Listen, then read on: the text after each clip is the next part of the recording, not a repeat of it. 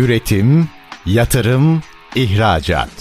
Üreten Türkiye'nin radyosu Endüstri Radyo sizin bulunduğunuz her yerde. Endüstri Radyo'yu arabada, bilgisayarda ve cep telefonunuzdan her yerde dinleyebilirsiniz. Endüstri Radyo.com Çetin Ünsal'ın hazırlayıp sunduğu Reel Piyasalar programı başlıyor.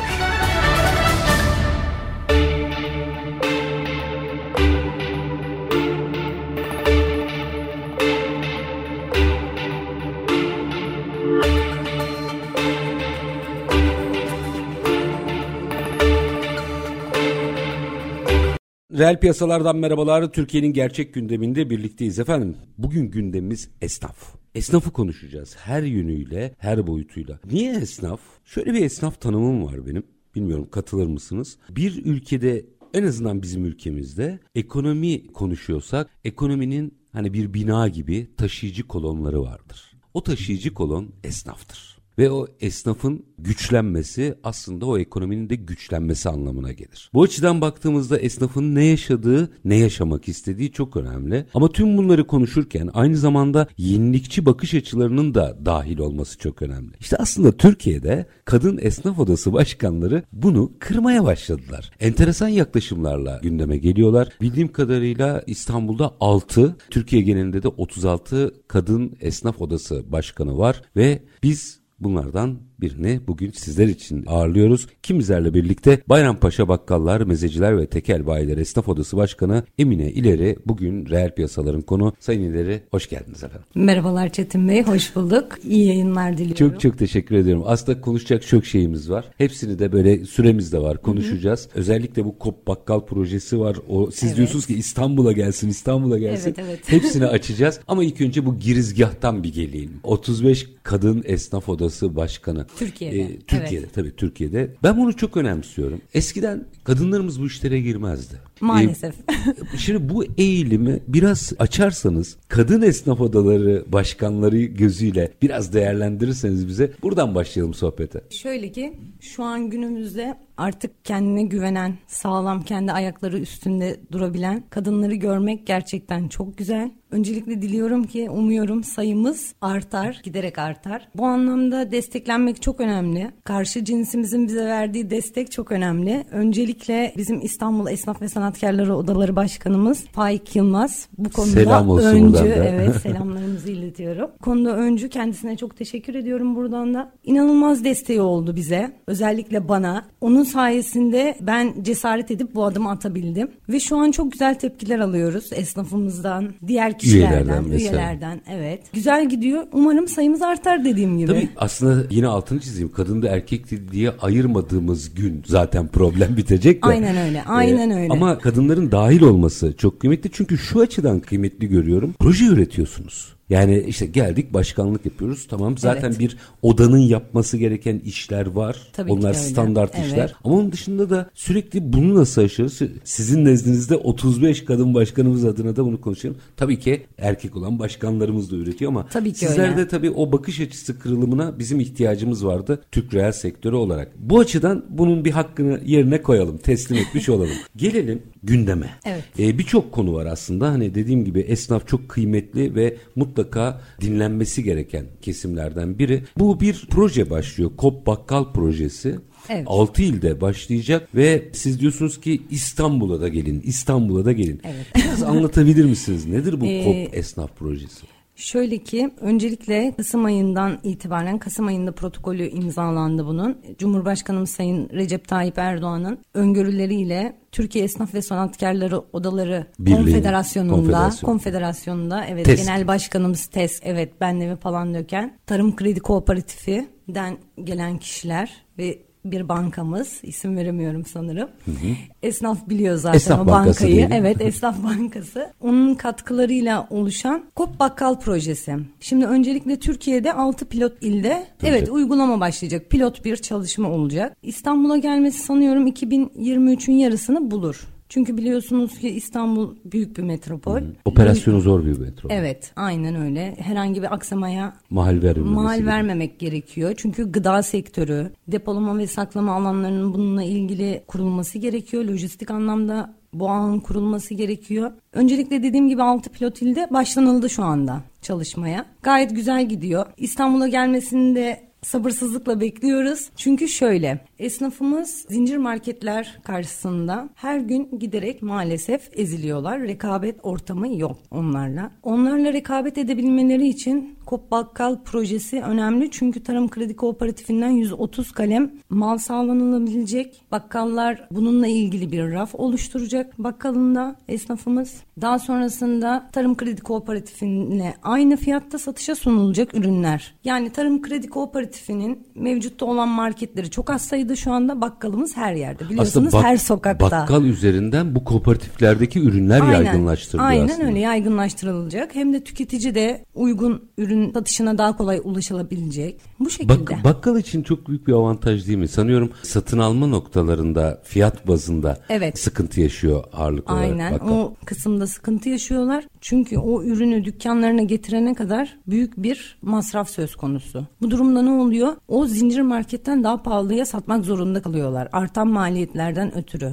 Bu sefer de rekabet edemiyor. Bu sefer de rekabet edemiyorlar. İmkansız rekabet edemezler çünkü zincir marketle. Onlar toplu ürün alımı yapıyorlar. 10 bin, 15 bin şubeleri var. Lojistik anında sağlıyorlar. Yani benim bakkalım gidip toptancıdan o ürünü alana kadar zaten toptancıya gelene kadar maliyeti artıyor o ürünün. Bir de o gidip alıyor. Onun da maliyeti var, giderleri var, kirası var, artan elektrik faturaları. Esnafımız çok zorlanıyor artık. Beni çok eski yıllara götürdünüz. 97 falandı galiba. 96 ya da 97. O dönemde bir olay olmuştu. Şimdi yine gazete satışları ile ilgili bir olay olmuştu hatırlıyorum. Kadıköy tarafındaki bakkallar bir araya gelip ortak satın alma şirketi kurmuşlardı. Evet, varmış daha doğrusu. ben de duydum. Onun toplantısına da gitmiştim. O Mesela o zaman çok umutlanmıştım. Şimdi bu bakkal kop meselesine de aynı umudu taşır hale geldim. Siz mutlaka takip ediyorsunuz. O uygulanan illerde bakkallarla konuşma imkanınız oldu Evet, mu? evet, Biraz evet. oradan Ee, nabız yok e, O aktaralım. illerdeki başkanlarımızla görüşüyoruz. Şu anda çok iyi gidiyor. Esnafın çok memnun olduğunu ve tüketicinin de çok memnun olduğunu söylüyorlar. İyi gidiyor şu anlık güzel. Bakalım önemli olan bunu İstanbul ayağı nasıl olacak? Önemli olan kısmı orası. İstanbul'da zorluk ne? Biraz açalım mı? Depolama çünkü gıda sektörü yani uygun depolama alanlarını çok büyük bir depolama alanları oluşturmak zorundasınız. Lojistik anlamda herhangi bir aksaklığa meal veremezsiniz. Sonra çok fazla bakkal var. Zaten ilk etapta her bakkala verilmeyecek. Cadde üzeri. Yani belli şartları var. Ulaşılabilirlik. Evet ulaşılabilirliği yüksek olan. 5 yılı esnaflıkta 5 yılı tamamlamış olan esnafımız. Buna çok sevindim bu arada. Çünkü Yani ve herkesin her, her istediğini açamıyor olması lazım. Bu Kop Bakkal'la ilgili yine Esnaf Bankamızın desteği de mevcut. Ayrıyeten şu anda esnafımız için krediler var. Ayrıyeten Kop Bakkal projesi için bir kredi daha veriyorlar. Ekstradan. Ekstradan bir kredi daha veriyorlar. O raf sistemini oluşturabilmeleri için. Orada mı yani daha doğrusu sunumda mı kullanıyorlar? Yani e, destek konusunda esnafımız rahat olsun. Bu bakkal kop projesi kapsamında Evet bahsediyoruz. kapsamında tabii. evet evet Onun tabii dışında ki. Onun dışında ki da farklı evet sorunlarınız var. es- bir sürü esnaf kredileri var. ama onun Hı hı. dışında da Ulaşabiliyor musunuz hala? Yani benim de babam esnaf da o zaman da alınırdı o krediler de. Ulaşılabiliyor mu? Tabii ki Devam öyle. ediyor değil mi Devam onlar? Ki onlar devam düşük ediyor. faizlidir, uygundur. Çok düşük faizli uygun krediler 60 ay vadeli. Şahane çok güzel esnafımız için krediler var. Peki bu sistem oturduğunda bakkalın hayatında ne değişecek? Ne yaşıyorsunuz veya tersten. Şöyle tüketici daha çok ürünü bulabilecek. Ve bakkala daha çok ziyaret edebilecek. Bizim sıkıntımız şurada. Tüketici zincir marketlerin bir politikası var. Bir ürünü indirimli satışa sunuyorlar. İçeri giriyorsunuz bir şey almaya diye gidiyorsunuz. Çok farklı bir şey alıp çıkıyorsunuz. Ama bakkala gittiğinizde öyle bir şey olmaz. Ne alacaksınız? Onu alırsınız ve çıkarsınız ve oradaki samimiyeti hiçbir yerde bulamazsınız. Bir de tabii raf ya da sepet stratejisi diye bir şey var. Bir şey çok ucuzsa bir şey de çok pahalıdır. Aynen öyle. Onlar zaten karlarını yapıyorlar yani indirim diye bir şey söz konusu değil. Ee, ama bakkalda bu yok işte. Bakkal bir de bizim toplumsal yapımız içerisinde de çok özel bir yere sahip. Bunu biraz açmak isterim. Bir, bir dakika sonra bir araya Tabii. gideceğim ama girişini yapalım. Bakkal ve mahalle aslında çok özdeşleşen iki kavram. Biraz kaybettik mi onu? Tabii ki kaybettik. Çünkü günümüzde mecburiyetten kaynaklı yaşadığımız hayat, hayat standartlarımız, şartları insanları buna mecburen itti. Açılan AVM'ler yani insanların tek bir yerden tek bir seferde alışveriş yapma isteği yani bununla birlikte gelişti. Hı hı. Bu sefer mahalle kültürünü, bakkal kültürünü, o samimiyeti kaybettik hep beraber. Yani şu an bir AVM'ye gittiğinizde alışveriş yaptığınızda kesinlikle indirim talep edemezsiniz. Veya kasadaki kıza benim şu kadar param var sonra getireyim diyemezsiniz. Deftere o ürünü yazdı. alamazsınız. Aynen. Bakkalımızda bu samimiyet vardı. Dostluklarımız vardı. Bakkal bizim abimizdi, babamızdı. Evimizi, çocuğumuzu emanet ettiğimiz insandı. Yani bu değerlerimizi kaybettik aslına bakarsanız. Bunu biraz konuşalım. Tamam. Minik bir araya gideceğim. Tamam. Rahmetli Fener Şensoy'un çok güzel bir sözü vardı. Size fiyat imkanı veren değil de cenazenize gelenden alışveriş Evet, yapın evet, diye evet, e, evet. buradan bunu da bir kez daha hatırlamış olalım. Minik bir araya gideceğim. Aranın Tamam. ardından şu bakkalın aslında sadece bakkal değil ama esnafın o toplumdaki yerini birazcık Evet. konuşmakta fayda Tamam. var. Belki de biz bir şey çok daha ucuz diye gittiğimizdeki herkesin ekonomik kaygısı var. Kimseyi de Tabii ki. suçlamıyorum ama neyi kaybettiğimizi biraz hatırlamakta fayda var. Doğru. Minik bir araya gidelim. Aranın ardından Bayrampaşa Bakkallar, Meziciler ve Tekel Bayiler Esnaf Odası Başkanı Emine İleri ile sohbetimiz devam edecek. Lütfen bizden ayrılmayın. Üretim, yatırım, ihracat.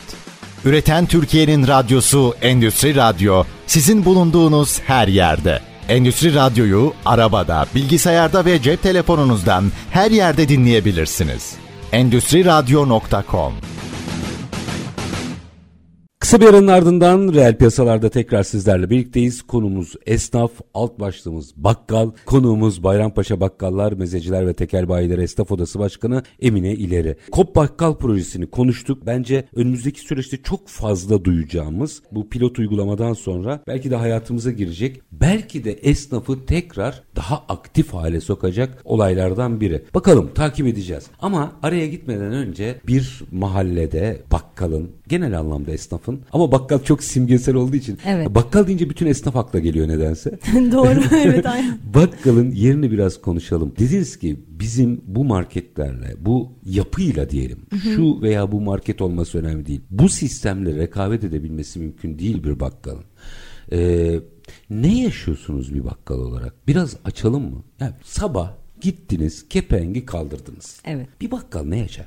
Gününüzü anlatın bize ne olur. Şöyle eski günlerin hayaliyle yaşıyorlar. Öyle Çok söyleyeyim. Eski günleri arıyorlar, özlüyorlar. Haklılar da, çok haklılar. Öncelikle ben zaten esnaf bir ailenin çocuğuyum. Küçüklüğüm bakkalda geçti. Benim dedem ve babaannemin bakkalı vardı. Bu arada benim babaannem o zamanlar bir kadın bakkaldı. Çok iyi. Gurur duyuyorum gerçekten. Bakkalı idare ederdi, götür getir işleri yapardı. O zaman zaten benim babaannemi herkes tanır yani o mahallede. Bakkal öyleydi. Evimizin insanı gibiydi. Bir yere gideceğimiz zaman anahtarımızı bırakırdık, çocuğumuzu emanet ederdik. Bir şey olduğu zaman ona getirirlerdi, o bize verirdi. Yani bu samimiyet kalmadı artık. Bakkal bunu yaşıyor. Tüketiciye ulaşamıyor. Çünkü dediğim gibi zincir marketler aslına bakarsanız sadece bakkalı değil tüm esnafı bitirdi. Yani içerisinde birçok kalem mal satıyorlar. Gıdadan tutun, züccaciyeye, beyaz eşyadan tutun, Teknoloji ürünleri kadar. teknoloji ürünlerine, kırtasiyeye.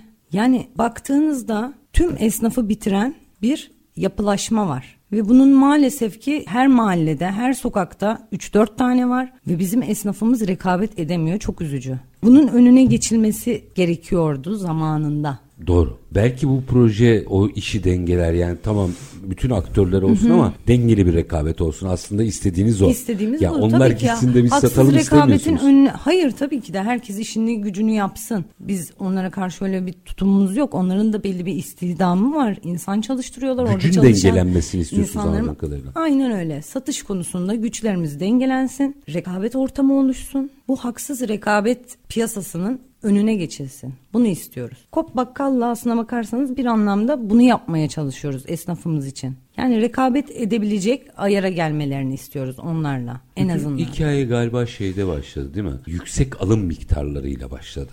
Tabii ki. O fiyata şeyi hatırlıyorum şimdi yine bu gruplardan birinin bir bakkal projesi vardı. Bizim mahallenin bakkalı oradan almak yerine gidip zincirden alıyordu daha ucuza geliyordu. Yine işlemedi. Şu anda da öyle bir şey var biliyor musunuz? Benim esnafım beni arıyor. Diyorlar ki yani başkanım biz o zincir marketten gidip şu ürünü alıyoruz. Şu içeceği alıyoruz daha ucuz toptancıdan. Yani böyle bir şey olamaz. Gerçekten çok üzücü dramatik bir durum yani bu. Yani zincir marketler bunu çok çok ucuza alıyorlar. Toplu alım yaptıkları için. Benim bakkalım zaten pahalı alıyor daha pahalı satıyor. Bu sefer tüketicinin gözünde ne oluyor? Bakkal pahalı satıyor. Aslında bakkal pahalı satmıyor. Bakkalın dükkanına getirene kadar o ürün kendi kendinin fiyatı artıyor zaten. E adam ne yapsın veya kadın ne yapsın? O ürünü nasıl satabilir? Zararına satamaz. Tek çaresi ortak satın alma. Aynen öyle. Galiba şimdi o yapının kurulmasıyla ilgili. Yani bu hamle o yapıyı getirirse hadi biraz çuvaldızı, iğne çuvaldız hikayesi yapalım. Peki bu hamle yapıldı ve bakkala fiyat avantajı, ürüne ulaşma avantajı sağlandı. Sonra bakkalın kendini değiştirmesi gereken yerler var mı? Tabii ki de öyle. Hadi biraz oraları da açın. Şimdi şunu da söylemek istiyorum. Bakkalımız da mevcut zamana yani eski benim çocukluğumdaki bakkal olamaz artık bu dönemde. Bakkalın kendini yenilemesi gerekiyor her anlamda. Sunum anlamında, satış anlamında, vitrini anlamında kendilerini yenilemeleri gerekiyor. Bir bakkala girdiğinizde ferah ve temiz bir görüntü oluşturmanız gerekiyor. O samimiyet içtenlik zaten var bizim bakkal amcamızla, bakkal teyzemizle. O içtenlik devam ediyor. Ama ürün yelpazesi olarak, ürün satışı olarak o tüketiciye o şeyi vermeniz gerekiyor. Rahatlığı mı? Rahatlığı vermeniz gerekiyor. Yani o zaman şimdi bu bence çok önemliydi. Yani tamam fiyat avantajını hallettik ama Evet. kendinizi de geliştirmeniz lazım. Tabii diyorsunuz. ki de öyle. O nostaljik olarak çok güzel. Bazen ben de İstanbul'da veya Anadolu'ya gittiğimde de o eski bakkalar ararım ama o nostaljik sürekli alışveriş Evet. yapan için çok geçerliliği yok diyorsunuz onu. Zaten bakkalın bir nostaljikliği var yani Evet. bakkalın. Ama ürün anlamında, stand anlamında, temizlik, hijyen anlamında, ürün miktarı konusunda o göz zevkini tüketiciye vermesi gerekiyor. Bir şey soracağım. Şimdi adını veremeyeceğim tabii. Markasını veremeyeceğim. E, bugünlerde mesela bir uygulama e, var biliyorsunuz. Hatta yabancı sermaye aldı, büyüdü falan filan. bir aplikasyon diyeyim. İşte bir şeyi istiyorsunuz getiriyor. Bu model bakkal. Tabii. Biz eskiden sepet sallardık. Online bakkalı bakkal. arardık. O gelirdi zaten. Şimdi o zaman belki de yaptığı işin farkında mı değil bakkal? Bakın bu, o aplikasyonla bugün dünya ölçeğinde yatırım alan bir şirket var. Biraz bakkal içine dönüp aslında ben nasıl hizmet veriyorum diye mi analiz etmesi lazım? O aplikasyonlarda olan esnafımız var. Katılan esnafımız da var. Dahil olan var, tabii Dahil ki. olan Hı. esnafımız var. Ama yaptığı iş oydu zaten mahallede. Ama esnafımız çok yıprandı bu aplikasyon sürecine kadar çok yıprandı ve artık bir bıkmışlık var esnafta. Çünkü İşe dair bıkmışlık Aynen işe dair bıkmışlık şöyle dediğim gibi o kira zamları, elektrik faturaları onları çok yordu ve yıprattı. Kiralarla ilgili de çok şey yaşadınız Çok. siz. Orayı biraz açabilirsiniz. Dükkan kiraları şu anda zaten mevcut durumda genel olarak kiralarda bir dengesiz Çıkış var artış zaten, var, çıkış var. Evet. Dükkan kiraları aldı başını gitti. Esnaf ne yapsın? Zaten ne kazanıyor? Zorla kazanıyor. E bir de kiralar artınca kapatma noktasına geliyorlar yani yavaş yavaş. Elektrik faturası öyle. Yani evden, sanayiden bizim esnafımız daha fazla elektrik faturası ödüyor. Ticarethane olarak evet. Evet yani bunlarla ilgili dediğim gibi yasanın esnafımızın korunması adına çıkması gerekiyor bir an önce. Aslında herhangi bir yasa çıkmasına da Çünkü gerek yok. devletimize Anayasa- vergisini anayasa zamanında veren esnafımızda bir de öyle bir şey var. Vergisini zamanında öder. Yani hiçbir şeyini aksatmaz. Borçlu harçlı esnafımız yoktur. Vergisini devletine zamanında öder. Bir şey oldu mu onu öder. İstihdam sağlar. Bakın mesela bu anlamda eskiden çıraklık vardı. Evet, çıraklar Bakkallarda, ne bileyim berberlerde, marangozda çırak yetiştirilirdi yanında. Şu anda gençler istemiyorlar. 80'ler dizisini seyretmişsinizdir. Orada mesela her esnafın yanında bir çırak var. Çırak vardı. Eskiden bizim çocukluğumda da benim çocukluğumda da öyleydi mesela. Ama şu anda bakıyorsunuz var mı görebiliyor musunuz? Yok. Çünkü insanlar istemiyorlar. Gelecek göremiyorlar. Bir de tabii orada artık esnafın ekstra bir maaş verebilme kabiliyeti de kalmadı. Potansiyeli evet aynen öyle o da kalmadı. Çünkü neden? Zaten kendi kendilerine cebelleşiyorlar dükkanlarında resmen ya insanlar. Çok zor şartlarda çalışıyorlar ve de esnaflık 18-19 saat mesai gerektiren, sosyal hayatı olmayan, yani sabahın erken saatlerinden gece 11'e 12'ye kadar çalışan esnafımız var. Yanında hiçbir işçisi, ekstra çalışanı olmadan. Çok basit. Bayram namazına gittiniz.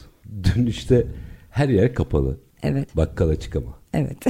En güzel örnek bu. Evet, evet, Çünkü doğru. ekmek alacaksınız. Gazete Aynen öyle, alacaksınız. evet, doğru. ama bakkal açıktır. Doğru. Sadece bu gösterge bile bayram seyran bile olmadığını gösteriyor. neredeyse esnafın Değerlerimizi kaybediyormuşuz gibi hissediyorum yavaş yavaş. Şu borç ödeme meselesi var ya onu biraz açın ne olur. Çünkü bu konuyla ilgili yanlış bir kanaat var. Derler yani esnafa verirsin gider. Ben hadi son 20 yılı geçeyim. 2001 krizini hatırlıyorum. 2001 krizinde o dönem ilgili bankanın tek 1 liralık esnaf alacağı kalmadı. Herkes işte bilezik bozdurdu bilmem ne yaptı. Herkes borcunu ödedi. Esnaf öder. Öyle söyleyeyim size. Esnafın kimseye borcu kalmaz. Esnaf ahlakı devam ediyor mu? Zaten Anadolu'dan gelen ahilik teşkilatından gelen bir ahlakımız var. O ahlaka sahibiz. Esnafımız da o şekilde. Hoşgörü, samimiyet, iyilik yapma. Bunlar bizim köklerimizde olan şeyler. Bu değerlerimizi kaybedemeyiz. Kaybedersek biz olmayız. Hı hı. O yüzden devam ediyor. Satış ahlakı çok önemli bir kere. Yani dediğim gibi çok değinmiş oluyorum belki ama zincir marketlerden dolayı satış ahlakı diye bir şey kalmadı bence. Ne bozuldu? E bir kere rekabet şartları bozuldu. Burada satış ahlakı denen bir şey söz konusu dahi olamaz. Aynı ürünü sizden yani arada uçurum farklı satabiliyorlarsa burada satış ahlakı söz konusu olamaz. Aynı marka aynı ürün diyorsunuz. Aynı marka aynı ürün evet. İşte orada yine de sisteme geliyor. Peki yine e, merak ettiğim bir şey. Esnaf hep ağlar derler. Yok ya. Ay bunu çok rahat söyleyeyim. Ben de bir esnaf çocuğuyum o yüzden. Öyle mi? Rahat rahat söylüyorum. Esnaf ağlar. Böyle bir kanaat vardır. Esnaf hep ağlar. İyi de olsa ağlar. Bunun doğruluk payı da vardır. Yani mesela biz şeyden hatırlarım. Babam işler kötü derse iyidir. Fena değil derse çok iyidir. Gibi gibi böyle bir ne derse öyle bir kriter vardır. Ama bugün itibariyle baktığınızda esnaf sesini duyurmaya çalışıyor ve biz hala dönüp o markete giriyoruz. Evet maalesef. Market de iş yapsın. Onda bir sıkıntı tabii yok. ki öyle. Tabii ki öyle. Biz onlara karşı Ee, değiliz. Biz haksız rekabete karşıyız. Ben bir dip alta gireceğim. Esnafın mesela bakkaldan bunu Bendevi Bey de iyi bilir. Çünkü o da eski İstanbul Bakkallar Odası Başkanı.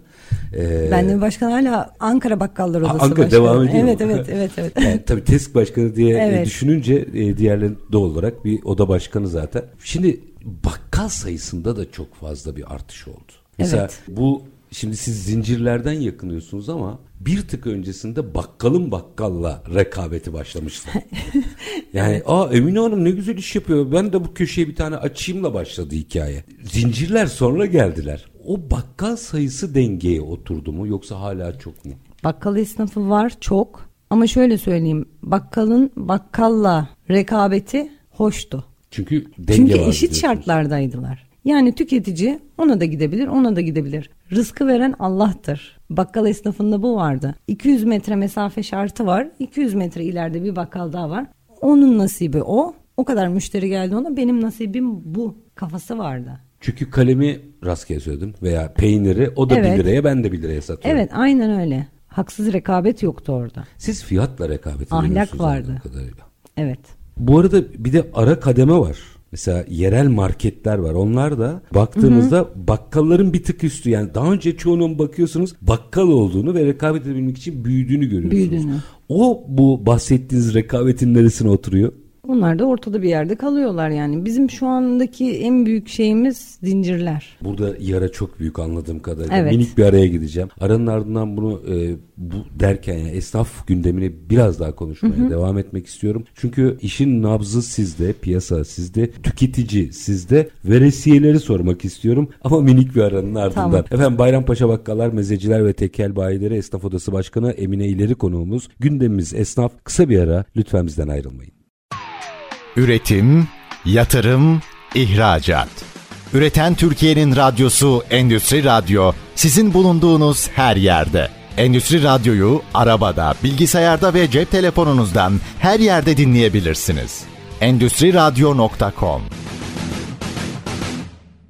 Kısa bir aranın ardından reel piyasalarda tekrar sizlerle birlikteyiz. Gündemimiz esnaf, esnafı konuşuyoruz. Konuğumuz Bayrampaşa Bakkallar, Mezeciler ve Tekel Bayileri Esnaf Odası Başkanı Emine İleri. Hadi bir detay daha açalım. Madem dünle bugünü böyle sürekli gidip gelerek... Gidip geldik, Galiba evet. sağlıklı analiz anca böyle yapılabilir. Ben esnafın iş yapış biçiminde çok ciddi aplikasyona konu olabilecek know-how'lar olduğunu düşünüyorum. Ben de öyle düşünüyorum. Biraz kurcalasak oradan müthiş şeyler çıkacak. Ki keza bu aplikasyonlardan birinin kurucusu bana bunu anlatmıştı. Nereden buldunuz bir fikri? Esnafa baktım dedi. Yıllardır Bu kadar. yapıyorlardı zaten dedi gibi. Şimdi bir olay daha vardı esnafta ve bugünlerde biraz çoğaldığını görüyoruz. Veresiye.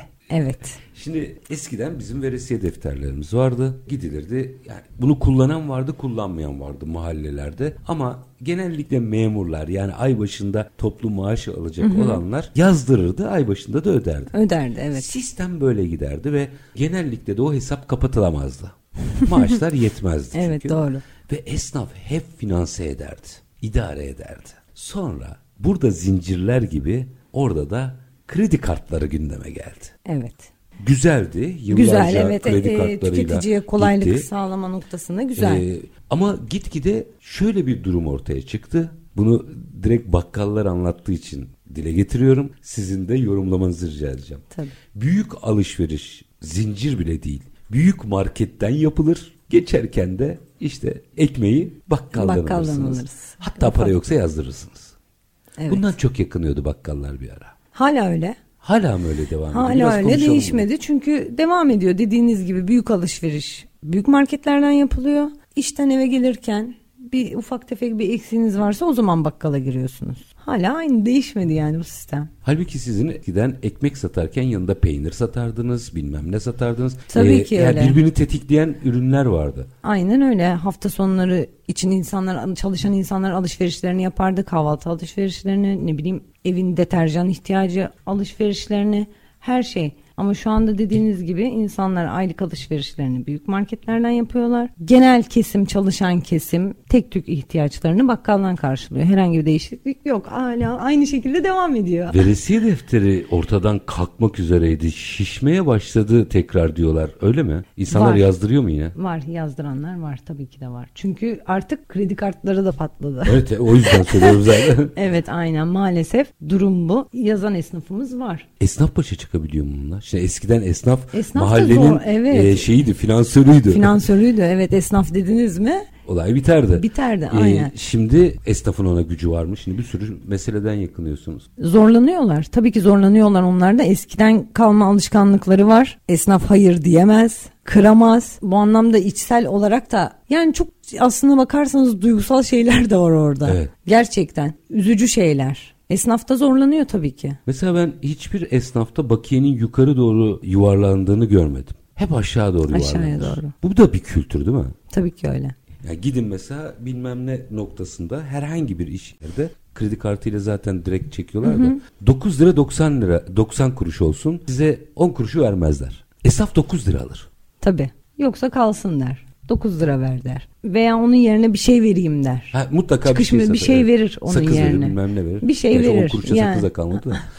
Yani poşeti esnaftan mesela parayla alamazsınız. Tabii vermez. Ama büyük markette parasız alamazsınız. Yani böyle tezatlar var. Ben insanlarımıza şunu demek istiyorum. Şimdi bir indirimli ürüne aldığını da o markete koşmayın. İhtiyacınız olmayan şeyleri alıyorsunuz. Biraz yani bizim insanımıza da bize de yani tüketiciye de burada çok iş düşüyor. Biraz dikkatli olsunlar. Fiyat incelemesi yapsınlar. Baksınlar o nerede ne kadar diyelim ki yağ ne kadar şeker ne kadar şu ne kadar bu ne kadar aldanmasınlar. Bu sefer daha ucuza alışveriş yapıyorum diye onların da cebinden daha fazla para çıkıyor aslına bakarsanız. Yani tüketici burada zarar görüyor. Günün sonunda gerçi mahallelerde bu işin eksperleri var. Yani Evet, şu, var, şu, şu var, şurada, şu var, şurada, var, şu var, şurada var. diye. Evet, var. Bir de bunun anonsunu da yaparlar. Peki artık programın sonuna doğru da geliyoruz. Bir 10 dakikamız var. Biraz şunu konuşalım. Esnafın tekrar yaşaması için ben esnaf odası başkanlarının içerisinde kadınların girmesini bu açıdan çok önemsedim. Çünkü sizler hep çözüm odaklısınız. Hep proje üretmeye çalışıyorsunuz. Evet. Esnafın tekrar toparlanıp ayaklanması, rekabet edebilir hale gelmesi için nelere ihtiyaç var? Ne yapmamız lazım? İlk öncelikle yasaya ihtiyacımız var. Perakende yasası. Parakende yasasına ihtiyacımız var. Bunun çıkmasını yıllardır bekliyoruz. 2022 dedik. 2022'de olmadı. 2023'e kaldık. İlk önce bu yasanın çıkması gerekiyor. Şu haksız rekabetin ortadan kalkması adına. Daha sonrasında zaten yani tekerlek yavaş yavaş dönmeye başlayacak. En önemli şartı bu bence. Bu yasanın bir an evvel çıkması gerekiyor esnafımız için. Rekabet edebilmeleri için. Zaten uygun şartlarda rekabet edebildiklerinde esnafımızın büyük anlamda sorunu ortadan kalkacak diye düşünüyorum. Siz rekabette adaletsizlikten yakınıyorsunuz. Yani Evet, şu evet. veya bu noktanın varlığıyla bir rahatsızlığınız Hayır, yok. hayır. Nasip durumu var yani. Evet nasip durumu var. Gerçekten öyle. Biz haksız rekabete karşıyız. Biz büyük marketlere, zincir marketlere karşı değiliz. Bu bu kısımda da yanlış anlaşılıyor. Herkes işini yapar, ekmeğini yer. Bu böyle geldi, böyle gider. Ama oradaki eğer haksız bir rekabet varsa orada bir duralım. Rami vardı eskiden hatırlarsınız. En azından babanız hatırlar.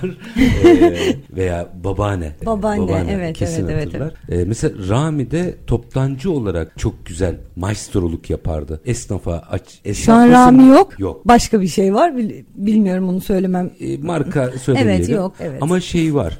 Yani esnafı, esnaf mahalleyi finanse ederdi. Rami esnafı finanse ederdi. Dönerdi buradan da üreticiyi finanse ederdi. Her şey aslında Rami operasyonuyla başladı. Rami Evet. devre dışı kaldı, zincir bozuldu. Bugün itibariyle baktığımızda tekrar o tip bir yapılanmaya da ihtiyaç var mı? Mesela şu bakkal kop dediğimiz aslında bu işi yapabilir mi? Yani e, zaten bu kısımda düşünülen bu işi yapabilmesi. Bu anlamda tüketiciye, esnafımıza ulaşabilmemiz. Kop Bakkal projesindeki öncelik bu. Ürünleri tüketiciye aynı fiyattan ulaştırabilmek. Hem tüketici memnuniyeti hem esnaf memnuniyeti. Buradaki amaç bu zaten. Hem de o rekabet koşullarını biraz eşitleyebilmek. Ama Aslında- dediğim gibi parakende yasası çok Şart. önemli. Şart. Şuna da değinmek istiyorum. Çok az bir süre kaldı dediniz. Geçtiğimiz haftalarda EYT açıklandı biliyorsunuz. Ve bizim esnafımızı kapsamadı mesela. Çünkü esnaf Hmm, Bende Bey'in bununla ilgili bir evet açıklaması evet da oldu. evet. Ben de bir başkan bunun üstüne düşüyor sağ olsun. Ben de bunu dile getirmek istiyorum. Esnafımız 9000 iş günüyle emekli olabiliyor. Normal sigorta ödeyen yanında çalışan kişi 5000 günle emekli oluyor. Ve şu anda esnafımız bu konuda mağduriyet yaşıyor. TESK Başkanı şey esnafı da kapsasın. Evet e, esnafı da kapsamasını istiyoruz. Çünkü insanlar zaten 18 saat sosyal hayatı olmadan bir mesai harcıyorlar orada. Yani en azından bu konuda memnuniyet oluşmasını istiyoruz. Aslında bazı meslekler vardı. Mesela Amerika'da bilgisayarda çalışanları erken emekli ederler. Bizde öyle bir şey olmaz. Yıpranma payı denir buna. Aslında Evet, evet. e, gerçekten bakkala da böyle bir yıpranma payı vermek olması lazım. lazım ama maalesef. Yani Biz şey istiyoruz. Her anlamda eşitliği istiyoruz. Bakın burada da bir eşitsizlik var. siz ekstra hiçbir şey istemiyorsunuz. Aynen kadarıyla. öyle. Ekstra hiçbir şey istediğimiz yok. Biz sadece eşitlik istiyoruz. Esnafımızın sesinin duyulmasını istiyoruz. Bu anlamda esnafımızın sesi olabiliyoruzdur umuyorum. Daha konuşacak birçok şey var ama aklıma gelenler bunlar. O zaman ben biraz da tersten bir soru sorayım. Buyurun. O da başkanı sıfatıyla karşımda olduğunuza göre esnaf Buyurun. gözüyle sorayım. Tamamdır. Odaların da kendini yapılandırması gerekmiyor mu? Çünkü Kesinlikle. esnafta da şöyle bir algı var. Doğru değilse siz söyleyin. Ya aidat ödemekten başka bir işe yaramıyor. Onu da anca vergi dairesine falan gidip de aidatını ödedim Evet, mi diye evet, evet. sorarlarsa gelip ödüyorlar. Bir de bu arada böyle bir durum Evet. var. O zaman odalarında başka bir dil geliştirmesi gerekmiyor. mu? Mesela hakkını teslim edeyim. Faik Başkan'la enteresan bir dil gelişti Evet. bir, bir bakış açısı geldi. Odaların da biraz ezber bozması gerekmiyor mu? Sadece aidat toplayan yerler olmaktan çıkması gerekmiyor mu? O kısımda da esnafımız bunu söylemekte haklı. Şöyle haklı. Dediğiniz gibi odaların da artık kendilerini bir kendilerine gelmeleri ve kendilerini yenilemeleri gerekiyor her anlamda. Gelişen çağa ve teknolojiye ayak uydurmaları gerekiyor. Benim üyem odama geldiğinde bir kamu kuruluşuna, bir devlet dairesine geldiğini hissetmesi gerekiyor. Yarı kamu aslında. Tabii ki öyle. Yasal yasa gereği oraya üyesiniz. Bizim benim yani odaya başkan olduktan sonra baya bir uzun süre hala öyle söyleyeyim size esnafa esnaftaki bu algıyı yıkmak için çok büyük çaba sarf ediyoruz onu söyleyeyim öncelikle. Çünkü dediğiniz gibi oturmuş bir algı var o da ne yapar sadece para toplar. Böyle bir şey yok. Ben esnafımın telefonunun ucundayım her an. Bütün esnafımda şahsi numaram var. Odanın numarası ayrı, şahsi numaram ayrı var. 7-24 beni arayabilirler. Ne istiyorlarsa, nasıl bir zorları varsa, ne yapmamı istiyorlarsa elimden geldiğince onların yanındayım. Ha, aidat diyeceksiniz. O Ticaret Bakanlığı'na bağlı kamu kuruluşuyuz. O esnafın ödemesi gereken bir şey ayrı. Onu ödemesi lazım. Ama biz oda olarak ben esnafımın her an yanındayım. Ne istiyorlarsa elimden geldiğince. Şunu diyemezler. Başkana söyledim başkan benim için hiçbir şey yapmadı. Benim esnafım desin istemiyorum. Zaten bu algı yerleştikten sonra orada herkes Zaten esnaf bunu istiyor. Tabii aidat ki öyle. öder, Tabii gelir ki öyle. odaya da dolaşır vesaire. Aidiyet orada koptu. Şeyde çok büyük hayal kırıklığı var tabii. Esnaf sorulmak istiyor aslına bakarsanız. Halin Na- nece? halin desin. ne, ne bu? Nasılsın? İşin gücün nasıl gidiyor? Bundan memnun oluyor esnaf aslına bakarsanız. Esnafın o da ne yapıyor? Aidat topluyor sadece dediğinin arkasındaki şey bu. Sorulmak istiyorlar. Onların bir odası var. Onu görmek, hissetmek istiyorlar. Burada mesela şu Kop Bakkal projesinin aslında tam anlamıyla bu ve bunun gibi bir sürü projenin tam anlamıyla hayata geçmesi ve belki de sorunların çözülebilmesi için esnafta odaya bu aidiyet duygusunu arttıracak bir şeyler yapmak gerekmiyor mu? Ya orada odalara bir görev düşüyor. Tabii ki de öyle. Gel burası senin odana hissettirmesi gerekiyor. Onu zaten şu anda yaşıyoruz esnafımızla. Öncelikle memnuniyetimi dile getireyim. Bayrampaşa'da Bayrampaşa ilçesine hizmet eden bir odayız biz. Öncelikle şunu da söyleyeyim. Sadece bakkal esnafım yok. Tekel bayileri, lokantalar, evet lokantalar, kafeler birçok esnafım var. Hepsine buradan selamlarımı iletiyorum. Hayırlı bereketli işler diliyorum tüm esnafımıza. O da benim demesi lazım. Heh, o da benim demesi lazım. Bunu hissediyorlar. Biliyor musunuz biz geldiğimiz günden beri benim de çok büyük endişelerim vardı. Şu an çok güzel ilerliyoruz. Yavaş yavaş emin adımlarla. Esnaftan duyduğum memnuniyet beni çok mutlu ediyor. Yani böyle büyük bir aile gibi olduğumuzu hissediyorum yavaş yavaş. Onların beni kızları gibi sahiplenmeli, kardeşleri gibi sahiplenmeleri gerçekten çok hoşuma gidiyor. Bu anlamda oda olarak hem bir resmi kuruluşuz ama bir aileyiz de aynı zamanda. Aslında esnaflık böyle bir şey. Evet. O aile yani işin içine maneviyatı soktuğunuz zaman esnaflık başlıyor. Ben samimiyete çok inanan bir insanım. Esnafım da bilir. Onlarla bir samimiyetimiz var bu anlamda. Dediğim gibi maneviyatın başladığı yerde esnaflık başlıyor. Ama her şeyde maneviyat değil, onun sorunlarına Tabii, çözüm tabii. olmak, dile getirmek de gerekiyor. Valla değişecek herhalde. Ben en azından İnşallah, bu evet. Kop Bakkal projesi meselesinden çok umutluyum. Gerçekten sağa solu çekiştirilmezse bu bir esnaf projesi olarak kalmaya, esnaf ve aslında tarım baktığınızda. Evet. Çünkü tarımı da rahatlatacak noktalardan biri. Çok faydalı olacağını düşünüyorum. Çok teşekkür ediyorum. Esnafın sesi oldunuz. Bugün aktarın. Biraz bizi eskilere götürdünüz. Evet. Son bir cümle alayım öyle veda edeyim size. Ee, öncelikle Endüstri Radyo ailesine ve size çok teşekkür ediyorum nazik davetiniz için. Umuyorum esnafımızın sesi olabilmişimdir. Yani çok sorunlarımız var, çok dertlerimiz var. Bir kısmını dile getirdik diyelim. Hepsine hayırlı bereketli işler diliyorum, bol kazançlar diliyorum. Sağlıklı, umutlu yarınlar bizi bekliyordur umarım. Ben inanıyorum güzel şeyler olacak. Ben onların yanındayım bunu bilsinler. Onlar da benim yanımda dursunlar. Hep beraber koca bir aile gibi devam edelim yolumuza. İnşallah güzel günlerde. Bayrampaşa Bakkallar, Mezeciler ve Tekel Bayileri Esnaf Odası Başkanı Emine İleri çok teşekkür ediyorum efendim. ben teşekkür ediyorum. Sağ olun Çetin Bey. Var olunuz. Efendim biz bugün reel piyasalarda sahadaydık. Esnafı konuştuk. Esnafın durumunu konuştuk. Hatta bir proje üzerinden konuştuk. O proje üzerinden de yaptığımız giriş çıkışlar aslında haksız rekabetten veresiyeye, mahalledeki yerinden bir dakika esnafın da kendisini toparlaması gereken sunum anlamında, pazarlama anlamında yerler vara kadar birçok detayı mercek altına aldık. Biz her zamanki gibi bitirelim. Şartlar ne olursa olsun paranızı ticarete, üretime yatırmaktan, işinizi layıkıyla yapmaktan ama en önemlisi vatandaş olup hakkınızı aramaktan vazgeçmeyin. Hoşçakalın efendim.